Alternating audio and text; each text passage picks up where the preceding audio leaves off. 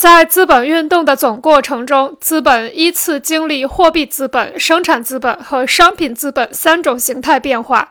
与这三种形态变化相适应，资本的循环过程也依次分为购买阶段、生产阶段和售卖阶段。资本的循环过程其实是流通和生产的统一，其中资本流通是一般商品流通的一部分，货币资本的循环则是产业资本物质刺激的最片面、最明显也最经典的形式。